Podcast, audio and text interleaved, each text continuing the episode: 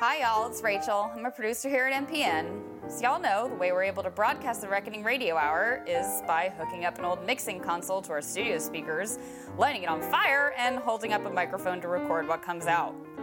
Now, you might expect this dark ritual comes with a price. Sure does. It's not our souls. Nobody has a soul. You should know that by now. Price is money. Even when we pick up an old mixing board off Craigslist, it still costs paper money even if we tell them that we're using it to record a show from the underworld. So that means we need your support. You can donate your time by simply listening to the podcast, rating, reviewing kindly, tell your friends about it. All of y'all subscribing. It doesn't actually get us any paper money, but it makes us feel good.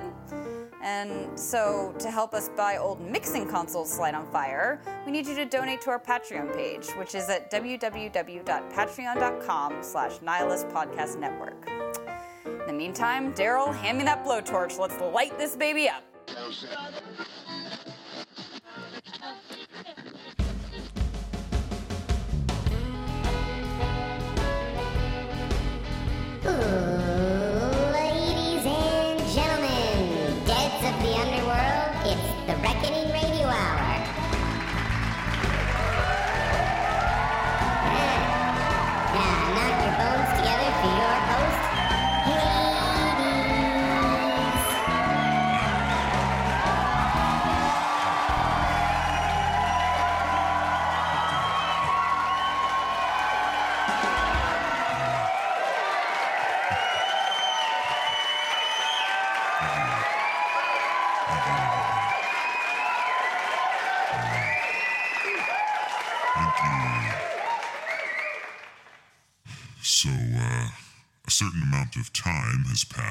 Since our last show, I think.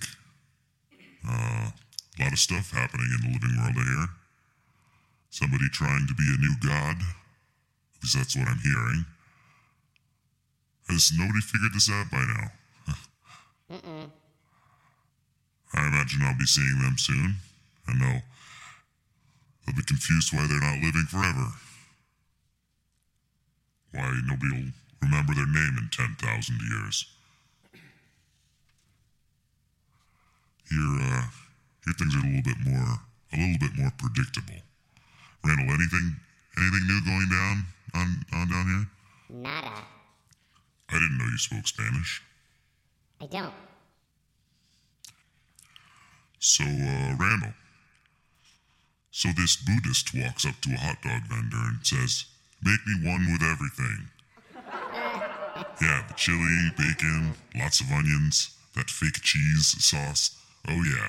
Put that all on there. I know I'm gonna die. I might as well enjoy myself before I go.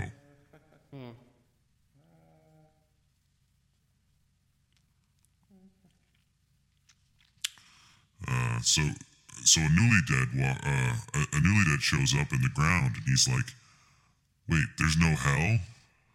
So I cheated people out of millions of dollars. I started a civil war, watched people suffer.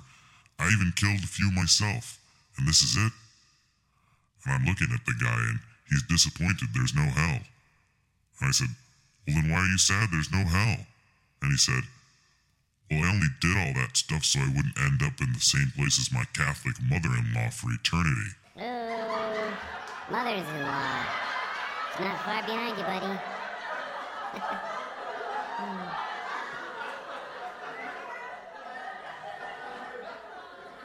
So, a golfer, a pedophile, and a priest walks into a bar, and the bartender says, What do you have? And he says, A beer, please. And the bartender says, Just a generic beer? No name? What is this, a joke? And the priest says, Well, young man, I'm sorry I don't have a more specific answer for you. You see, we priests don't have the faintest idea of what beers are available to us. We're more about wine. You understand. I wish I could give you more information, but to be honest, this is my first time in a joke bar. And the bartender rubs his forehead and says, All right. Well, have you ever been in a real bar before? You know, before this joke? And the priest and the priest replies, Afraid not, no.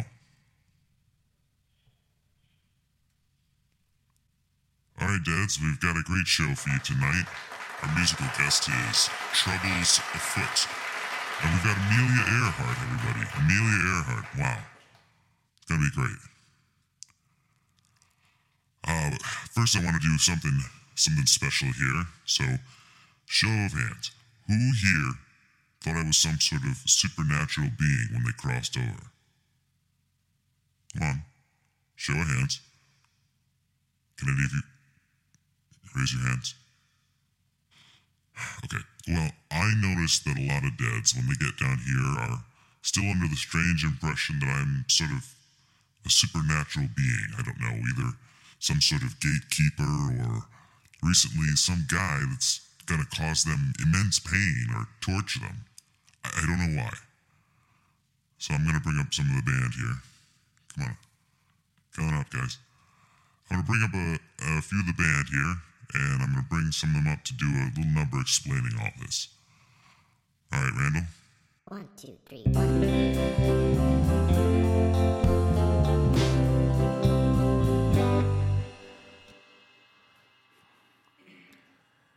You're not getting a spanking. You're not gonna burn. And no one will poke you to make sure you learn. Oh man, that's just crazy. That's not what we do down here. You're not gonna be boiled or torn limb from limb. There's no hellfire to purge you of sin. There's no frozen lake here for making you hurt. Just the dirt.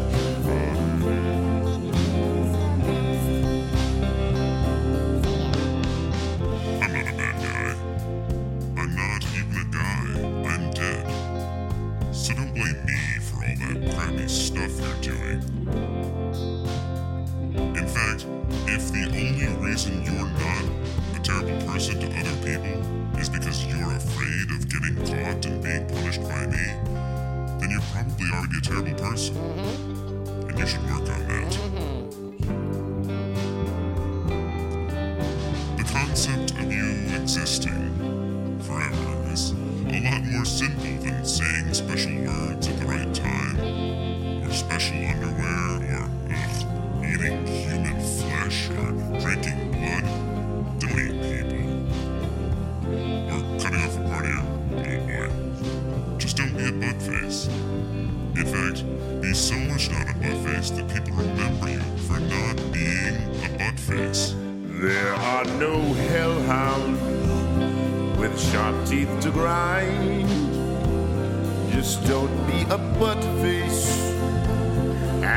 should be fine.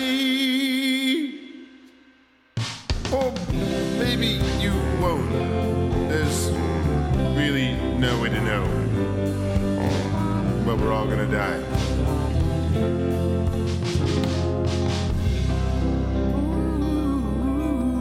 Death is inevitable, just embrace it. Yeah. All right, we're going to take a quick commercial break. After that, we're going to come back and meet Amelia Earhart. Amelia Earhart, everybody. Hey there, Deads. Did you know that there's an event happening down at the pavilion? Well, there is. Not now, but later. I guess later than now. Maybe a week? A year from now?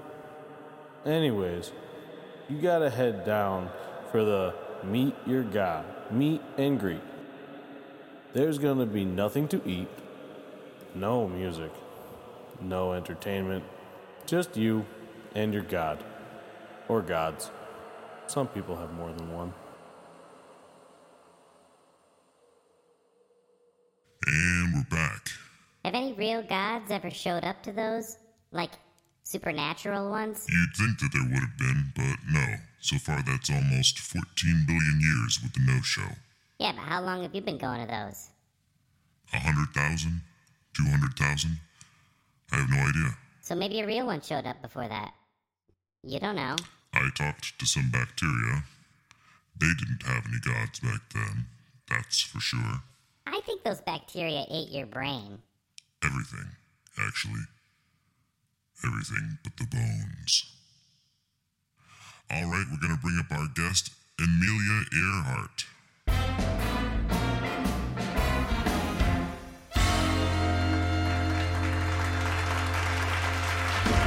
Hades. All right, so how, how have you been? I'm not sure. Mostly nothing, really. So, when you passed over, you were wearing some goggles and a strange hat. Which is not usually how people look when they take their final breath. But I've been told by some newly deads on my technical team that that means you used to fly in the sky with machines? Yes. Being above the ground was so exhilarating to me. It was a perspective so few had. It's hard to explain being above the earth. What kind of machines did you use? What kind of airplanes? Humans use airplanes to fly. Got it. Go on. So, yes, flying. Very wonderful. Although it was tough, not having very many female contemporaries. Did you know I was only the 16th woman to be issued a pilot's license by the FAI? Shortly thereafter, I set the world record for highest flight. Highest flight ever. That's impressive. For a woman, Impressive for a woman. no, highest flight ever for a woman. There's a distinction to be made for me because I did not have a penis, so my accomplishments are categorized separately. For example, Charles, well, he was the first penist human to steer a machine in a direction it had not been flown in before. For a long distance. I I was the first non penis human to do it. Usually men have the first crack at something, so he got the glory on that one. Did, did you get the recognition that you had hoped for then? Oh, yes. Though I often felt as though I was being compared to Charles. In fact, some called me Lady Lindy. He was Lucky Lindy, so I was Lady Lindy. Although we weren't related at all, I was quite happy with George, my husband. I wasn't about to become another one of Charles's mistresses. I much preferred the title Queen of the Air. It sounds like you had uh, a little bit of resentment towards Lindbergh. Oh, well, Charles did a great service to aviators, for sure. And I, I, well, I didn't quite care for the whole European racial purity business and the Nazi bit. He was always on about America first, America first. But he did bring great notoriety to aviation. Before that, I felt so many saw us as amateur or hobbyists, especially the women. But after they gave him a parade, and after it was all over the newsreels, all of a sudden there's talk about airmail and passenger flights, and bankers in top hats are waving around stacks of $20 bills looking to invest in planes. what a sight. But you were flying before that. Oh, yes. Charles went over in 27, but I was captivated at an early age. I'd always been interested in the sciences. But I didn't start flying lessons until I was out of university in 20. And after all my grandmother's inheritance ran out after some poor investments, I had to sell my plane. Uh, what a shame. Anyways, there was a woman named Amy Guest, and she wanted to be the first woman to fly over the Atlantic. And all of a sudden, she didn't want to do it. So I did. And that was in 28. So, how, how close to the sun did you get? You gotta be careful about that. What? The sun. How, how close did you get? Uh, wh- what? Your wings. They'll melt if you get too close to the sun. They're made of metal, you know. Well, that makes sense. Hmm. So I was the first woman to fly over the Atlantic. I didn't fly myself, mind you. I was flown over. Never even touched the stick. They let me keep a log like a secretary, and yet that was an achievement. Being a sack of potatoes flown around on a plane by two men. I suppose it was an achievement for me as well. I managed to not distract men with my incessant talking or divert their attention with my womanly charms. But my goodness, they made quite a fuss over that. I still got a parade. I got all the product lines one could hope for. I had my own clothing line at Macy's. Uh, what did they call it? The uh, active living line. That's it. And I had a luggage line too. Modern Air, Earhart luggage. Good gig if you can get it. Uh, well, I'm grateful for all the endorsements. I didn't mind doing the promotions either. That's about when I met George as well. He was very supportive and helpful. It kept me in the air. I, I could fly and do all the things that interested me. You know, I started the 99, and I was also very passionate about women's suffrage. I'm sorry, I'm, I'm not familiar with the 99. The famous internationally renowned group of female aviators. Not ringing a bell. When did you die? Long time ago. and no one who's died since thought to mention it in their dying breaths. Hasn't come up. Oh. If I wasn't dead, that would be quite disappointing. What about women in politics? Have you heard any musings of that? Perhaps some final whispers of exultation in someone's final moments? We should probably move on. Why? You have somewhere to be. We're all dead. It's probably just best if we move on. All right then. Where was I? So, I've been flown across the Atlantic by some men. Naturally, I was dissatisfied with that, so I said, I'm going to do it myself. So I did. And that was in 32. And I did it in a Vega, just like Charles did. You should have seen the look on that farmhand's face when I touched down in Northern Ireland. He asked, Have you flown far? And I said, From America. And then I flew some more for years around various places. I was able to open a school. I did a lot of work advancing the cause for women in aviation. I feel as though I got a lot done. And that's about it. All the interesting things of my life. I certainly have no more questions for you. Thanks for being here. What choice do I have? Amelia Earhart, everybody. Thanks for coming out. Okay, so our musical guest for this show is called Troubles Afoot. And it says here they died in a playground accident. How do you how do you die in a playground accident? I don't know, man. Hit your head on something? Hit your head on what? Anyways, let's bring up our musical guest this evening, Troubles Afoot, playing their number one single, Tom Dead.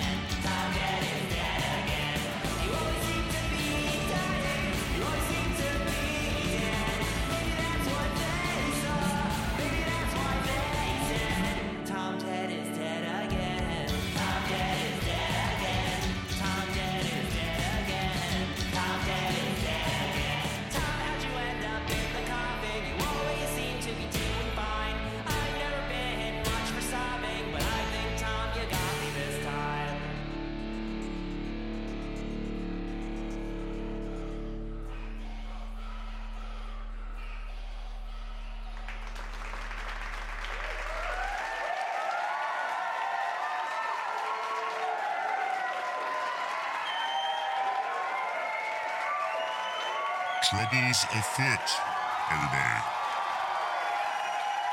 That was great. Thanks for coming out. I guess thanks for being dead.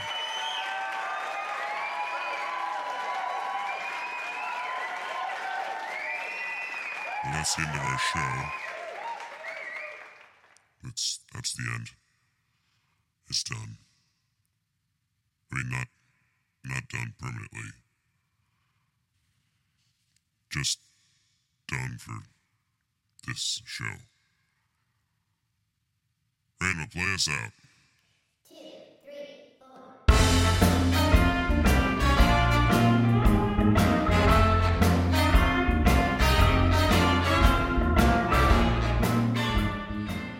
The Reckoning Radio Hour is taped in front of a dead studio audience at Cerberus Studios on the banks of the River Styx. If you'd like to be in our dead studio audience, don't pay attention to that sharp pain in your side. It's probably nothing.